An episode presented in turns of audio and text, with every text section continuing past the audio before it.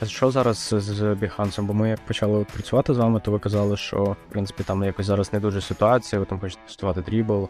Е, Всім цікава ця історія. Круто, круто. Я тепер зрозумів, що такі креативні, бо ви з креативного агентства. Багато ресурсів займає саме е, створення таких великих е, кейсів. Так, я якраз хотів запитатися, як ти бачиш майбутнє, що, що буде відбуватися. Е, Я думаю, яка фігня. е, Кому це цікаво, Та 100% треба вірити в якесь світло в кінці тунелю. це дуже класний канал.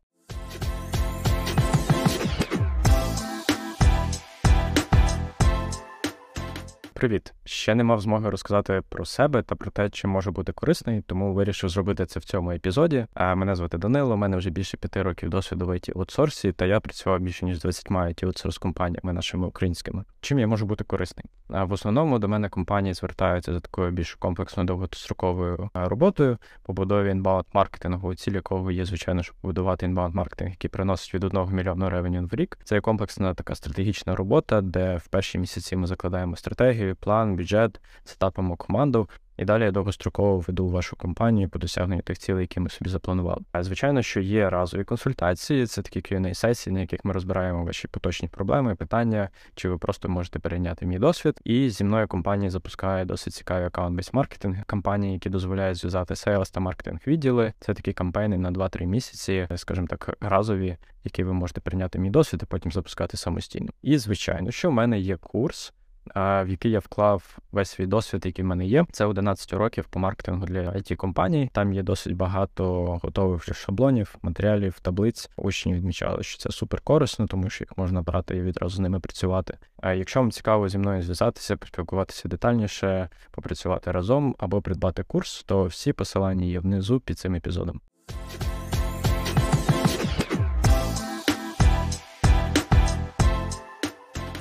Всіх вітаю на дев'ятому епізоді подкасту XQL про маркетинг і біздев в українському IT. Сьогодні в мене в гостях Костя Костянтин, дуже дуже класна людина і фаундер компанії ArtKai. Костя, привіт. Привіт, радий бути тут. Розкажи про себе та та про компанію. Розкажи про ArtKai. А, Це як піч е, українською мовою для мене трошки незвичний, е, бо моя компанія як і багато інших, працюємо здебільшого на зарубіжний ринок. Мене звати Кос або Костя, або Костянтин. Е, щойно тобі розповідав, що використовую коротке ім'я, бо для іноземних клієнтів просто легше його вимовляти. Мені 34 роки, я фаундер компанії ArtKai. Нашій компанії десь вже 8 з невеликими років. Uh, у нас uh, близько 80 людей. Ми займаємося продакт девелопментом, тобто здебільшого це аутсорс є трошки аутстафу, е, дуже круті у дизайні, е, дуже круті у JavaScript розробці, е, дуже круті у фінтеху та крипті. Насамперед, бо ну, з першого року існування ми працювали з цими індустріями, і я до того, як створив компанію Artkai, працював у криптопроєкті. Тобто тоді це було щось зовсім нове. Там біткоін був 270 баксів. Е, на жаль, як я завжди жартую з клієнтами, не став мільйонером, е, хоча міг би. Е, але ті знання, які я тоді здобув, допомогли нам сконцентруватися на окремій е, ніші, і це, ну, мені здається, нас відрізняє зараз на ринку і допомагає деякі проекти брати легше. Е, компанія у нас починали як е, дизайн-студія. Я до того, як в WordKai працював, до того, як в крипті працював, дуже досить багато років працював у е, рекламі. Е, разом зі своїм другом Артемом Цимбалом. Він був арт-директором, я був тоді копірайтером, потім креативним директором. Разом ми дуже багато ем, робили кампанії там і SMM, і сайтів, і різноманітних digital активацій. Тобто, у нас нами digital досить давно, а, і в якийсь момент ми зрозуміли, що окей, пора робити щось своє. А, І так з'явився ArtKai. Е, ми розпочинали як дизайн-студія, досить маленька, а, десь у нас було 4 чи 5 людей. Працювали здебільшого з Upwork ом, працювали багато з нашим портфоліо там на Behance, почали отримувати inbound запити, і так воно розвивалося, і ми стали end-to-end delivery. Тобто також робимо, окрім дизайну, ще й розробку. Але якщо спитати навіть на ринку, багато нас знають е, саме через, як я називаю це, customer facing е, частину проєктів, де ми робимо, робимо все від е, дизайну до е, контент або мобайл розробки.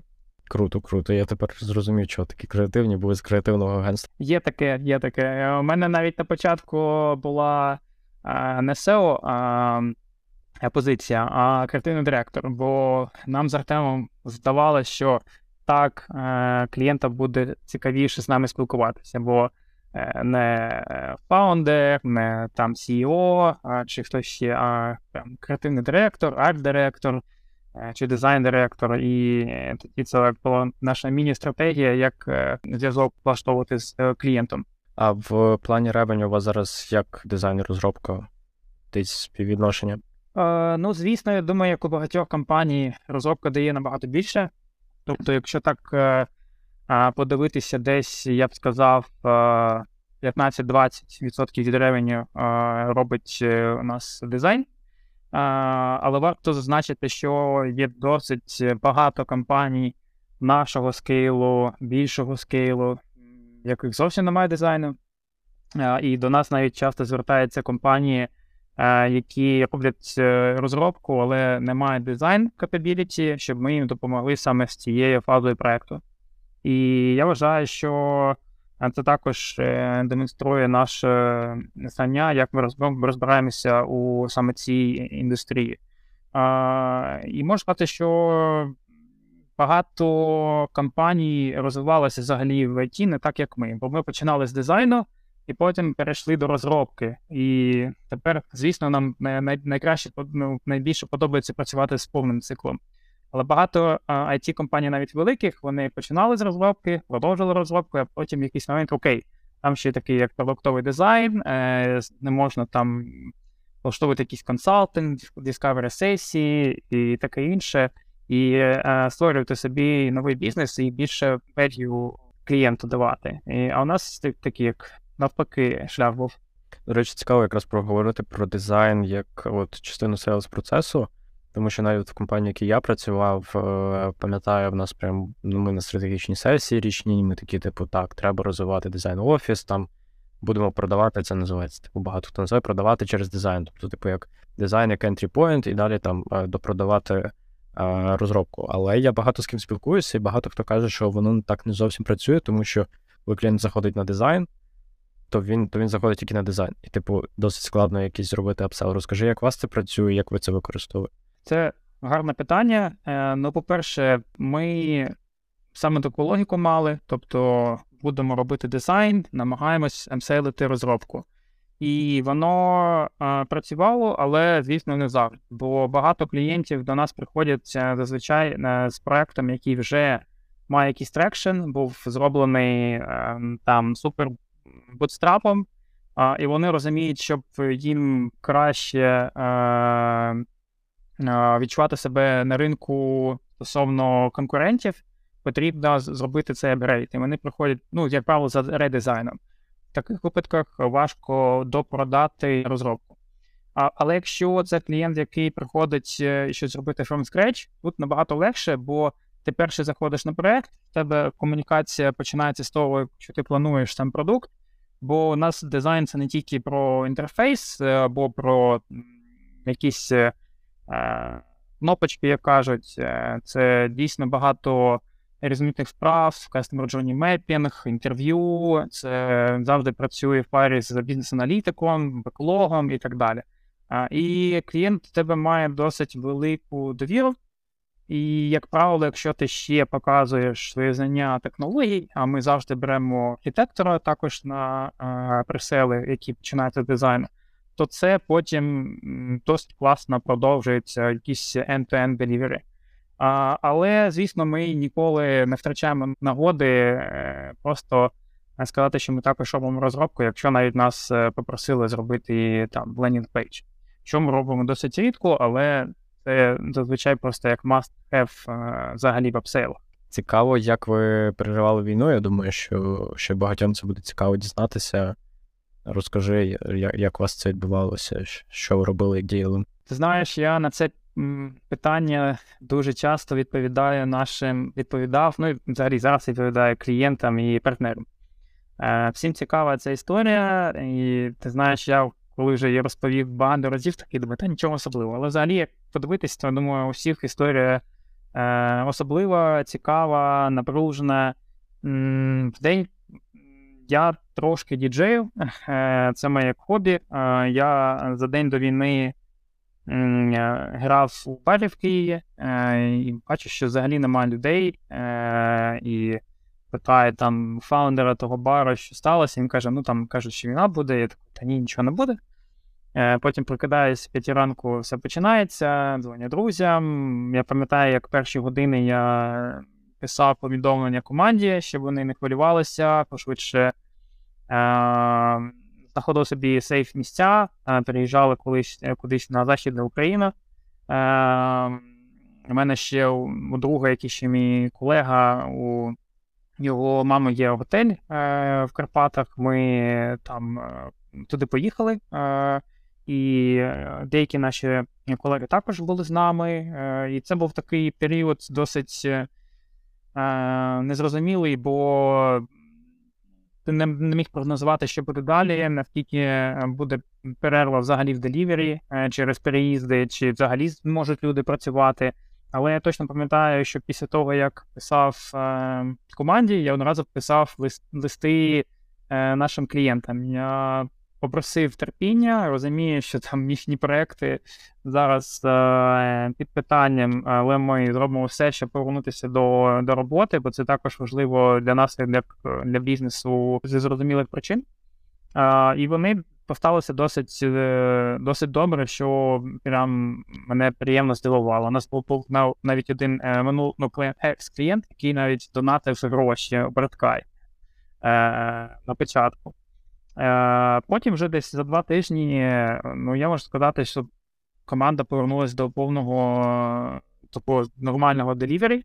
Е, клієнти це оцінили. Я пам'ятаю, що я там був в горах, всі шукали інтернет, е, і це було непросто, але я думаю, що коли вже це пережив, здається, що це було більш-менш файн. Але стрес був досить великий у всіх, це зрозуміло.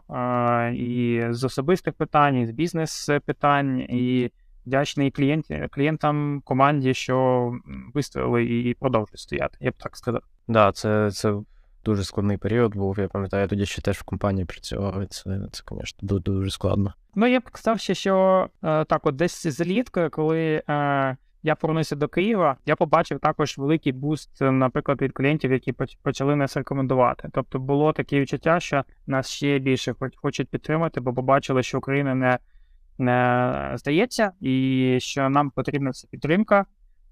Багато хто з е, клієнтів ну, пропонували якусь допомогу або захостити людей десь е, в інших країнах. І е, також приємно всі донатили і донатимо. Навіть зараз їх є якісь друзі, які на війні. Це також досить велика важлива частина зараз того об'єднання команди непрості часи. Це завжди я отримую це питання від клієнтів, як справи, і мені завжди на нього важко відповісти, бо дуже залежить від е, від новини, того, що відбувається.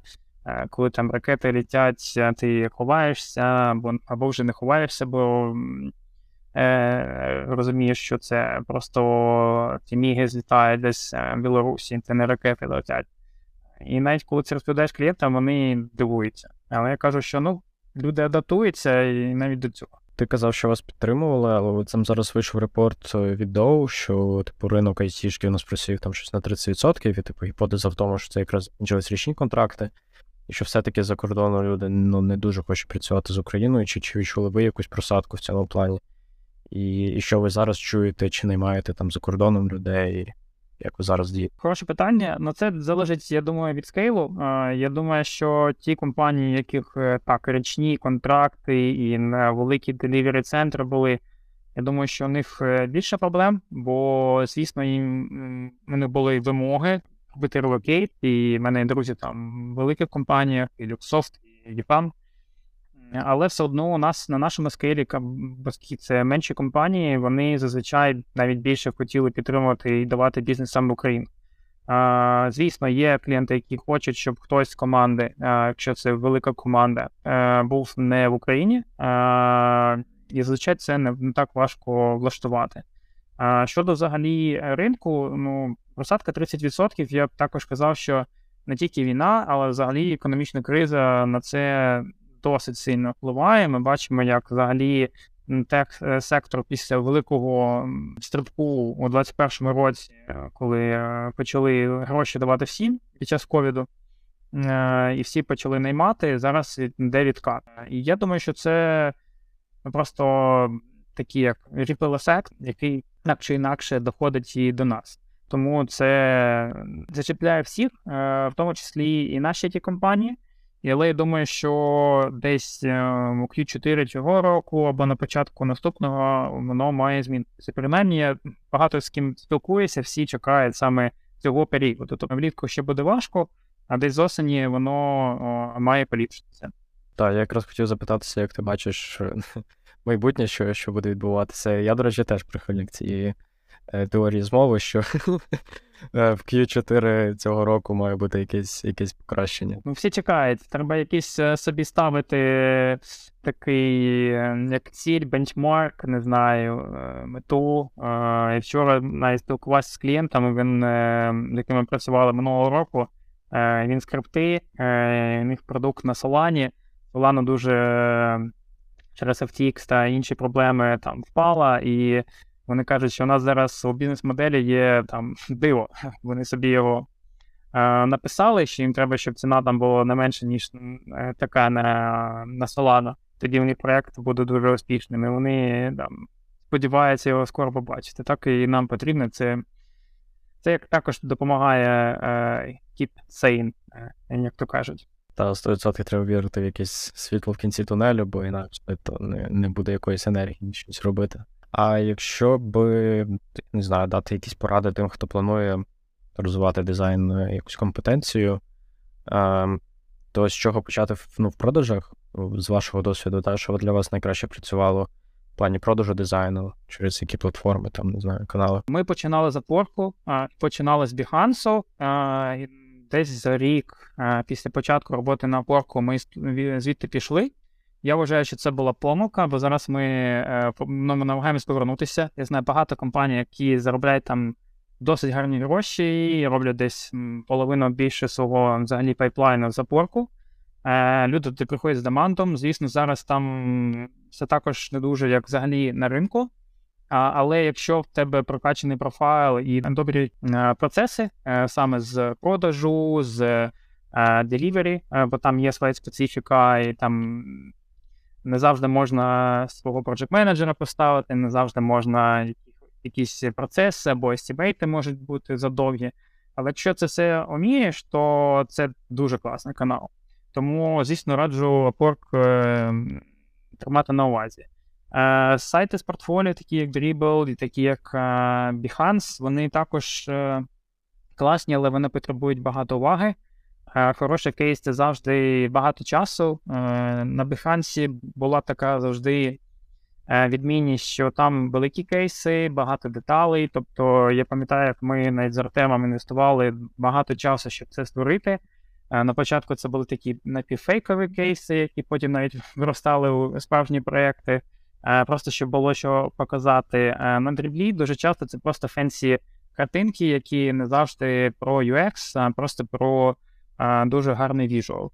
Але і там, і там клієнти заходять.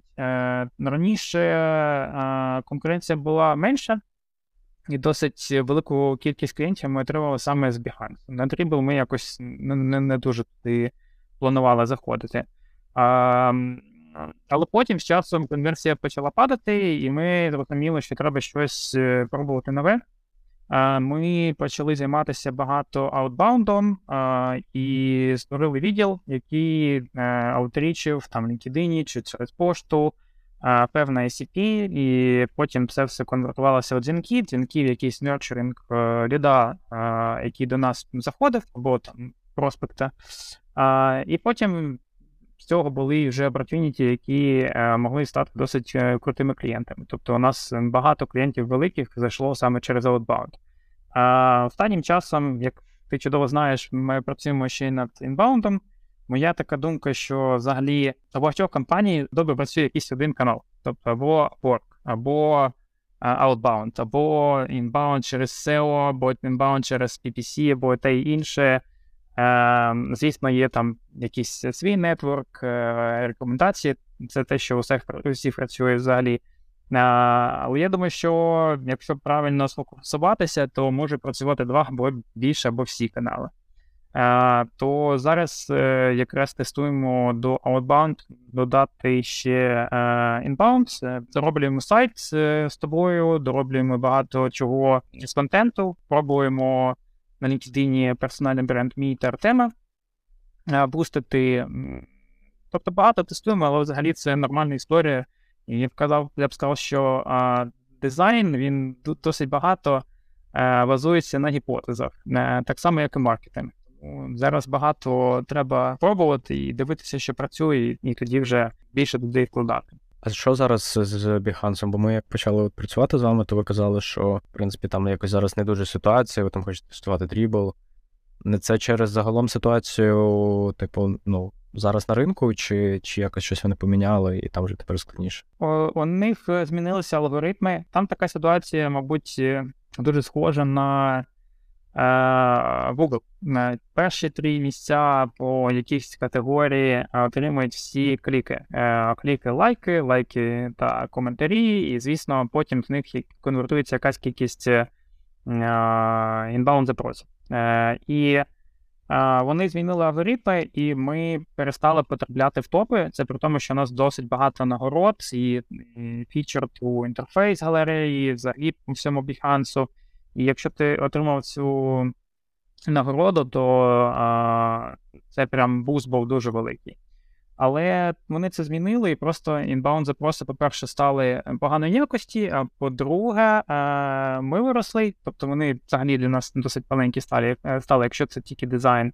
А, І по-третє, просто зрозуміло, що е, багато ресурсів займає саме створення таких великих кейсів. А може ти можеш згадати там, типу, в кращі часи, якісь, коли ви вигравали нагороду, скільки з кейсу могло зайти лідів? Ну, не можу сказати, скільки саме з одного кейсу, бо а, так так не скажу. Але взагалі на місяць десь від 20 до 35 а, запитів могло прийти з Behance. Тобто, яка історія? Все, що до нас заходило з сайту, ми апріорі розуміли, е, що це Behance, бо ми в сайт не інвестували. Ну тобто, крім того, що він просто був, е, там було якісь там 3-4 кейси. І все, ми нічого не робили. На Behance ми завжди постили сайт, звідти йшов трафік вже е, до нас, і звідти вже йшли якісь запити через через форму, або напряму прям е, в Behance, або напряму на нашу пошту. І якось так воно відбувалося. Затронули тему е, біздеву, і і я тут не не уточнив питання по по структурі взагалі біздеву, як у вас зараз. Ти казав, що у вас outbound відділ, там можливо скажеш, скільки у вас людей зараз по ролям, то зрозуміло. Та у вас там лідгени, сили, яка у вас структура? І і друге питання моє буде: чому чому вирішили йти в маркетинг, які які від цього очікування? Ну, структура у нас така. У мене є uh, Head of Sales Head of BizDev. Uh, у нього є два селс менеджери uh, досить досвідчені. У нас є окремий відділ Гену, там дуже крутий е, спеціаліст. У нього є три людини, яких він курує. Одна з яких якраз е, новенька до нас прийшла, вона допомагає за порком, його якось реанімувати. І дві людини, які працюють з базами там, емейлів, LinkedIn і так далі. Е, зараз Знову ж таки, як ти знаєш, інвестуємо в маркетинг. Е, там є у нас маркетинг-менеджер, який інхаус, є ти, який нам допомагаєш, і ще підрядники, які нам допомагають е, там SEO і так далі. Вирішили інвестувати в маркетинг, бо я думаю, що це взагалі must have, але потребує досить великих інвестицій, е, але і фокусу команди. Бо е, якщо ти робиш щось добре, як Outbound, наприклад, то важко переключитися, бо. Е, треба зовсім інша команда на це. Тому я думаю, що ідея в тому, щоб не тільки один канал працював, а і якщо інвестувати достатньо довго там е, в кейси, в контент, SEO, то сайт також буде приносити. Бо я знаю людей, я знаю компанії, яких ти працювало і працює. І я думаю, що якщо робити це сфокусовано, то у нас буде не тільки outbound, і ми не будемо тільки від нього залежати. Не будемо залежати лише там від мого нетворку або нетворку там у наших е, партнерів або аккаунт-менеджерів. Це дуже важливо, щоб е, було кілька каналів.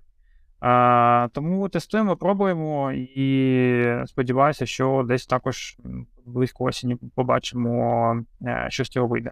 Я ще хотів е, сказати, що ми до цього вже пробували маркетинг кілька разів. Е, зазвичай нам казали люди: Окей, е, ось вам потрібні ліди, давайте ми вам зробимо PPC, там налаштуємо рекламу, ми вже для сервісного бізнесу знаходили лідів. Ми кожного разу витрачали купу грошей. Не було у нас тоді виділеної команди на внутрішні проекти. Це була помилка, номер раз.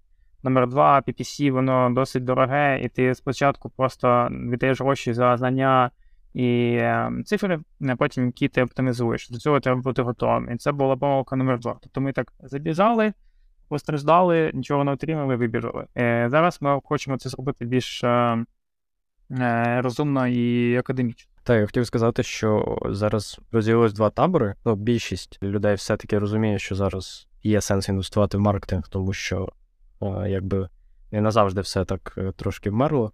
Е, от, А все одно буде якісь відкати, треба бути якраз на цій хвилі. От, Але деякі типу побояться зараз інвестувати, і типу, ну класно, що ви все-таки та на на стороні світла і розумієте, що що зараз якраз хороший час, собі спокійно, не спіша, без.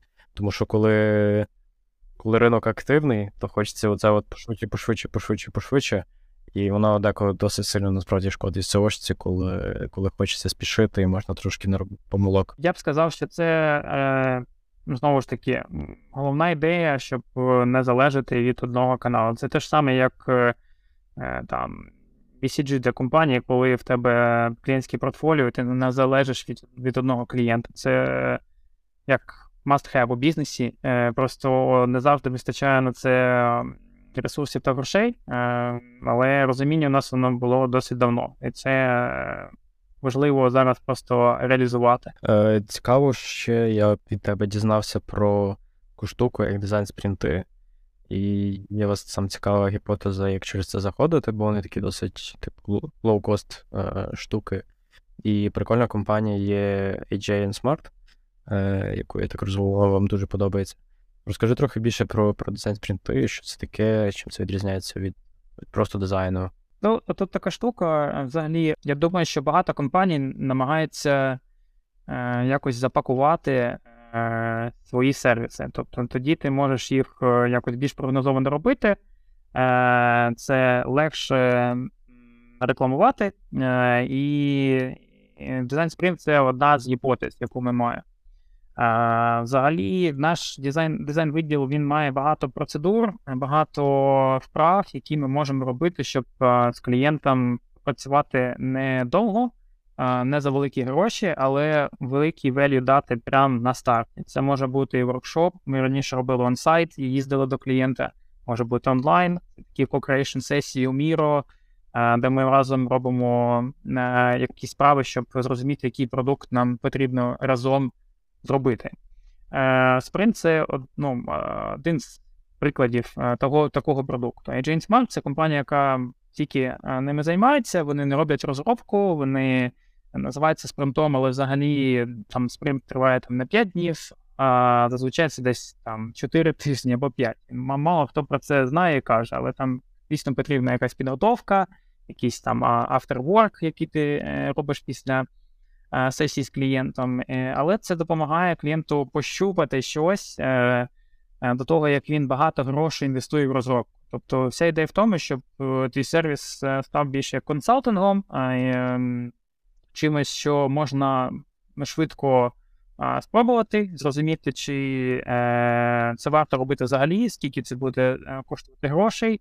Design Sprint також себе зазвичай включає тестування, тобто ти розумієш, окей буде traction до проекту, чи щось треба змінити. І ем, це просто такий як трайл тобі та клієнту, взагалі, як тест the chemistry, е, щоб потім йти далі. Артем, на який мій партнер, він навчався у NNG, це Nielsen Norman Group, компанія, взагалі, яка ну, фаундери її придумали термін UX, і ви знаєте, там Design Thinking, і Human Centered Design, і Google Sprint, який також ми під себе під, змінили під, під такий продукт, як Product Validation Sprint. Тобто це не тільки про дизайн, а також про беклог, про а, архітектуру, те, що допомагає також клієнту дати ще більше value. Тестуємо, пробуємо, розуміємо, що це прикольно.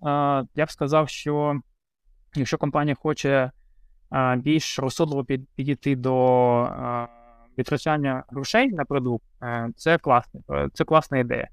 Е, але багато компаній зараз не інвестують в інновації.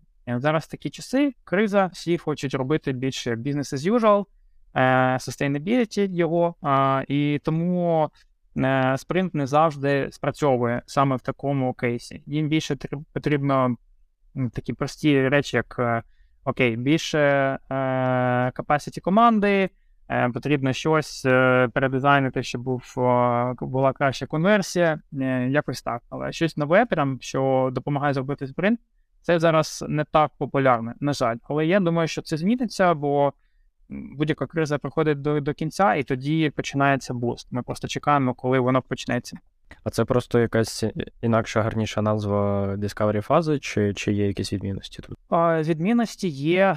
Ну, ти знаєш, тут важко тобі так відповісти однозначно, бо всі розуміють е, е, ці продукти по-своєму. Тобто, ми, я знаю точно, це не те, що я там вихваляюся, але там ці Discovery ми робили ще до того, як багато компаній почали їх робити. Але в нас воно було суто дизайн Discovery.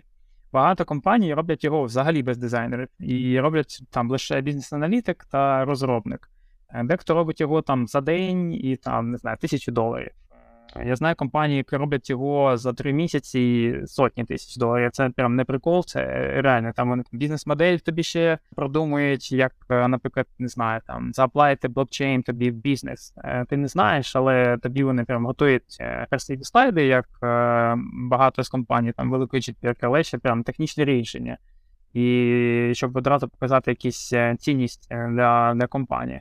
Тому, на мою думку, різниця є. І Спринт, ну то він спринт, що він більш, більш інтенсивний, це вже відходить з назви.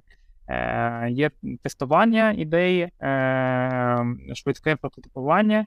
Discovery, воно більш таке, як для збору е, вимог. Ми коли з вами почали працювати, то я відчув такий якийсь е, блін, дуже крутий вайб. Не знаю, от з вами прям класно, якийсь такий фан, типу, суперпозитивні. І мене зацікавило питання з тобою поговорити про, про культуру. Ем, це це вас так просто вийшло, і від вас, від фаундерів, е, воно йде. Чи ви якось, можливо, відчуваєте, що це ваша типу культура, і у вас є дійсно вайб цієї компанії, чи чи ви якось його підтримуєте? Ну, це прям таке питання досить е, глибоке. А, Я думаю, що це, ну, звісно, культура а, йде від фаундерів в тому числі. А, це 100%, бо ми з компанії всі 8 років.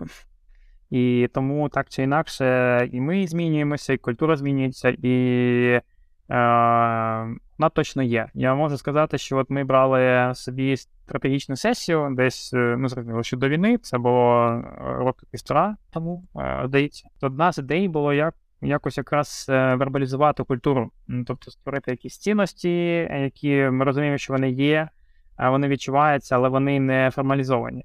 І раніше, коли я працював ще в рекламі, я їздив там в великі офіси, там Nestle, Coca-Cola, там у нас був певні бренди, там львівські і так далі. А, І там у них завжди якісь там фенсі слова а, на стінах були там ми там за мир. А, таке. Е, я думаю, яка фігня, е, кому це цікаво. Потім, коли вже свій бізнес почав розвивати, я зрозумів, що так чи інакше ця культура є але потрібно її вербалізувати і постійно з компанією проговорювати, але не в тому, щоб там робилось так, а на кейсах. І ми почали якраз працювати над е, цінностями, і одна з е, прав, які ми робили, ми там виділили е, колег, які на нашу думку найбільше співпадають, виділили чому. Це чому потім кластеризували, тобто таке ж саме, як дизайн воркшоп у нас був внутрішній. А, І з цього вже якісь там вийшли там кластери, там було десь 8 або 9. Ми там окей, 8-9 багато, зробили 5, до 5 я вже тоді, тоді ще не було ChatGPT. Я писав просто як е, найбільш креативно і весело. І, до речі, одна з цінностей, яка, яка у нас є, це почуття гумору. Це, ну, мені здається, е, допомагає пройти через досить е, темні важкі часи будь-кому. І це те, що нам досить допомагає класно спілкуватися між собою, не залежачи від того, де людина знаходиться, чи онлайн, чи офлайн. Е, у нас там купа там гіфок один з одним, стікерів є. Це завжди налаштовує людей на досить відкрите спілкування. І відкрите спілкування це вже до правильного фідбеку. І фідбек, е, у нас навіть там таке формулювання фідбек is breakfast of champions. Також те, що нам досить важливо як команді. У нас там є про Embrace the Adventure, тобто ми любимо пригоди, бо, звісно, коли ти невелика компанія, тебе кожен великий новий проект це може бути як пригода, але треба е, ставитись до цього відповідно, не лякатися, робити, старатися і так ти зростаєш. Такі речі ми вербалізували, і через кейси там з клієнтами, якісь внутрішні, ми, ми кажемо, отак, ось що сталося на, на якихось на новинах, наприклад, раз там на місяць, які ми влаштовуємо для всіх для всіх е, колег. І кажемо, оце прям як у нас там в цінностях написано. І це допомагає калібрувати е, і рішення, і хайринг людей, і і культуру. Але так, я казав, що почуття гумору це найголовніше те, що найчастіше нас помічають. 100%. У мене зараз е, супер невелика команда але теж там, коли якісь, не знаю, ну, якісь типу, проблеми, там щось. Ну, тобто подія може бути не позитивна, але ти покидаєш якийсь там стікер, якийсь мемчик, щось там посміявся, і тобі якось легше, і і ти відчуваєш, ну, якби фідбек від іншої людини, і ви вже та разом в цьому, і і можна, ну, я сам просто в стресових ситуаціях я завжди на гумор перехожу. А, Ну, це як е, метод боротьби зі стресом. Ти знаєш, в мене дівчина, вона психолог, е, психоаналітик, і я часто з нею е, про це спілкуюсь, і вона також каже, що це дуже допомагає пройти через це і не панікувати, як такий self-soothing, е, як американці кажуть. А ти би іншим фаундерам рекомендував би фокусуватися на культурі? Мені здається, її завжди якось так на на поличку відкладають, і мало хто підходить до цього ну, системно. Можливо, ти ще раз проговориш е, важливість цього, в чому ти бачиш бенефіт для компанії. Бо, як і ти сам сказав, ти раніше думав, що забулшить, ну, типу, якісь там слова. А зараз, ну. Ти, ти, напевно, що розумієш цінність цього. Ну, ти знаєш, культура це така річ, яка до неї має просто компанії дорости, щоб зрозуміти, що е, це треба якось вербалізувати, як я казав. І це як по піраміді масла, це якщо ти на перших рівнях е, і там хвилюєшся через безпеку і е, такі якісь речі, то, звісно, не до цього буде. І чудово це розумію. Але так чи інакше, до цього прийде час, і, на мою думку, культура вона завжди е, є. Е, в тому або іншому вигляді, але треба просто зрозуміти, яка вона, е, і далі якось ще розуміти, як ти хочеш її коригувати або ні. Е, бо це допомагає просто калібрувати знову ж таки хайринг, щоб люди були задоволені тим, з ким вони працюють, хто вони в команді які ти приймаєш рішення, не знаю, брати клієнта чи не брати клієнта, якщо він токсичний. Ну, це такі top of mind, всі про не кажуть, наприклад, але вони все одно на кейс бай кейс з'являються. І це в цьому є а, велика цінність, це безумовно. А а чому ти зараз сам персонально навчаєшся Можливо, ти десь навчаєшся, бо ти казав за Артема, який зараз я теж знаю, що він в бізнес-школі навчається. Чому ти навчаєшся, на чому зараз твій фокус? Це це дуже цікаво. Ну, ти знаєш, е, мені досить важко е, брати якісь нові навчання зараз, бо велика, е, велике навантаження саме зараз, бо це такий сезон не, не, не простий для всіх. Але взагалі, ну, я собі брав е, індивідуальні е, коуч-сесії. Е, власне, ми з тобою так на початку познайомилися. Е, Я вважаю, що якщо ти хочеш щось дізнатися, в ідеалі собі взяти людину, яка в цьому розбирається, і взяти з неї там qa сесії, і так навчишся набагато швидше, ніж на курсах. На курсах дуже часто буває дженерік інформація, досить дуже часто буває досить корисна. Але ти просто не знаєш, поки не ну, не спробуєш. Е, тому е, в ідеалі просто це робити на ван-ту-ванах з якимись дуже досвідченими людьми, на мою думку. Ще я подавався на кілька MBA минулого року, але на всіх на всі потрібно виїхати з України хоча б на два тижні, щоб поступити. Тобто мені там давали і стипендії і так далі.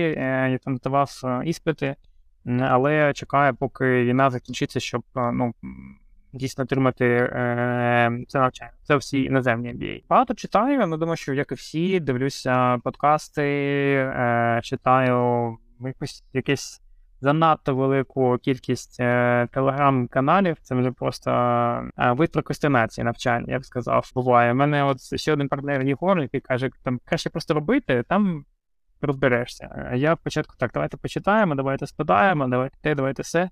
І я як зараз питаюся намагатися як тут золоту середину знайти між е, постійним бажанням щось е, підучити і спочатку спробувати, а потім зрозуміти, що що, навчи, що, що вчити треба. Повністю погоджуюся про про час. У мене зараз теж я собі взяв навчання по фінансам, е, ну, типу, фінансове управління компанією, там це все. І я щось так спочатку на ентузіазм, я потім злився дуже швидко. Ну так, це буває. Я я, я тебе добре розумію, і просто коли там в мене буває там 6 годин дзвінків на день, е, і потім ще один дзвінок. Е, е, просто інформація вже не заходить. І дуже важко від цього. Але так чи інакше, ти все одно цю інформацію якось потім вичитуєш, якщо тобі вона цікава. У мене зараз як одна з цілей стоїть для себе це зробити цей second brain у Notion. Я досить хаотично все себе зберігаю е, інформацію, але це, я думаю, мені допоможе якраз і контент створювати якийсь, і е, більш е, сфокусовано щось собі відкладати в пам'ять і ну, і віртуальну пам'ять також. Я користувач Тіктоку, просто ти сказав за Телеграм прокрастинація, то ти, ти що до Тіктоку не допомогся там. Ну, я тобі так скажу, що ми з дівчиною іноді дивимось. У мене Тікток є, вона мене так, давай собі створиш, я його не дивлюсь, бо в мене якась ну, досить довго треба багато чого подивитися, щоб тебе там стрічка під тебе налаштувалася. У мене зараз там майже все про бізнес. Там е, чат GPT, там ось так треба продавати, ось такі там маркетингові стратегії, там 5 5 найдорожчих, не знаю, там квартири Нью-Йорку, щось таке. Але просто відкриваємо, дивимося собачок, бо в мене також дві шібаїно, для мене подивитися на інших собак, це прям Я просто за Notion, бо у мене, часто цей, бо у мене дуже багато естетик всякого контенту. І там оці Notion гуру, типу, в яких там цілий дашборд, типу у Notion. Гарне, там якісь галочки, графіки. Там щось. Кнопочки там. Це я я собі от також знайшов це Second Brain у Notion. Але для мене це просто, ну, я з дитинства, в мене пефлет перед зі мною майже завжди. Це е, ну, є частина мене. Я намагаюся завжди якось прибирати, е, але потім 2-3 дні приходить, проходить і все е, стає прям а, такий хаос креативний, як його називають. Знову ж ну, можливо, станеться те саме, але хочу спробувати. Так, ну просто дуже ще багато часу потрібно виділити, щоб розібратися, типу, це все налаштувати. І от Спочатку знайти час, щоб щоб це все все побудувати. Ну, Notion мені дуже подобається. Я от зараз там свої проекти внутрішні починаю пробувати вести в Notion, там із помічником, і вже так, ну, плюс-мінус розібралося. Досить досить зручно, мені подобається, як воно працює. Але я просто зрозумів, що ну, прям треба якісь, не знаю, чи не, не курси ще раз проходити по Notion якісь, тому що там дуже багато функцій, ну він якось так активно розвивається, що я навіть не знав, що він не таке здатний. Тобто там можна дуже класно його налаштувати під себе. Це точно. Я багато їх бачив. Е, є такий Тіаго Форте, в нього є книжка про Second Brain. Е, і він там використовує, ну, радить використовувати Notion, є ще Obsidian, е, є ще там кілька інших таких додатків для нотаток і синхронізації в якомусь клауді. Вибрати важко, але я думаю, що найважче потім це просто як Atomic Habit себе змушувати кожен день його вести. Бо в мене зараз я просто на листочку записую завдання, там або так от на телефоні, а, і і потім його просто викидаю. Щоб просто а, мозок не перенавантажувався. Але це Якщо потім подивитися, що ти робив колись, або щось згадав, це прям важко. Вся вся штука вичиться. Є ще зараз новий тренд на браузери всякі. Я навіть робив пост, що я, типу, закохався в браузер. Е, Там виходив все Sigma OS, ще є Arc. Е, І вони, типу, на базі Chrome працюють, але в них е, ну, фішка в тому, що в них сайдбар, типу, ну, взагалі всі вкладки зліва, і ти можеш їх по фолдерам складати, і воно досить схоже на Notion, тільки в тебе це браузер. І я такий вау, типу, як класно. Але, типу, я не зміг, коротше, перейти на новий браузер через те, що я настільки вже звик до user experience Chrome, що от я міг себе пересилити. Тобто, в мене дуже багато енергії, якоїсь сірої речовини тратилось на те, щоб адаптуватися під новий інтерфейс. І тому та, це потребує багато зусиль, звісно, нову якусь звичку собі Ну, завести. це про екосистеми взагалі. Це як просто в мене Android телефон, а Note Apple. І мене багато хто питає, як ти так можеш? Там це просто звик вже мені ок, що воно різне. Але я думаю, якщо б там кілька місяців походити з айфоном і ноутом Apple, то, звісно, з їх потім екосистеми зіскочити досить е, проблематично. Це точно. Це я колись недооцінював їх, я такий, типу, теж був Android юзером, Windows, все. Зараз вже перейшов все на iOS і теж такий, так, блін, як там можна. На чомусь іншому. Розумію, розумію. Є таке, є таке. Добре, Кость, дякую, що ти прийшов. Дуже дуже класна розмова, позитивно у нас вийшло. Так, згоден. Я ще хочу одне зробити, показати собаку. Всім привіт. Я його навіть в LinkedIn постах використовую спеціально, щоб е, лайки приходили. І з собаками їх найбільше. У мене дві такі: це хлопець, обі і дівчинка Лея.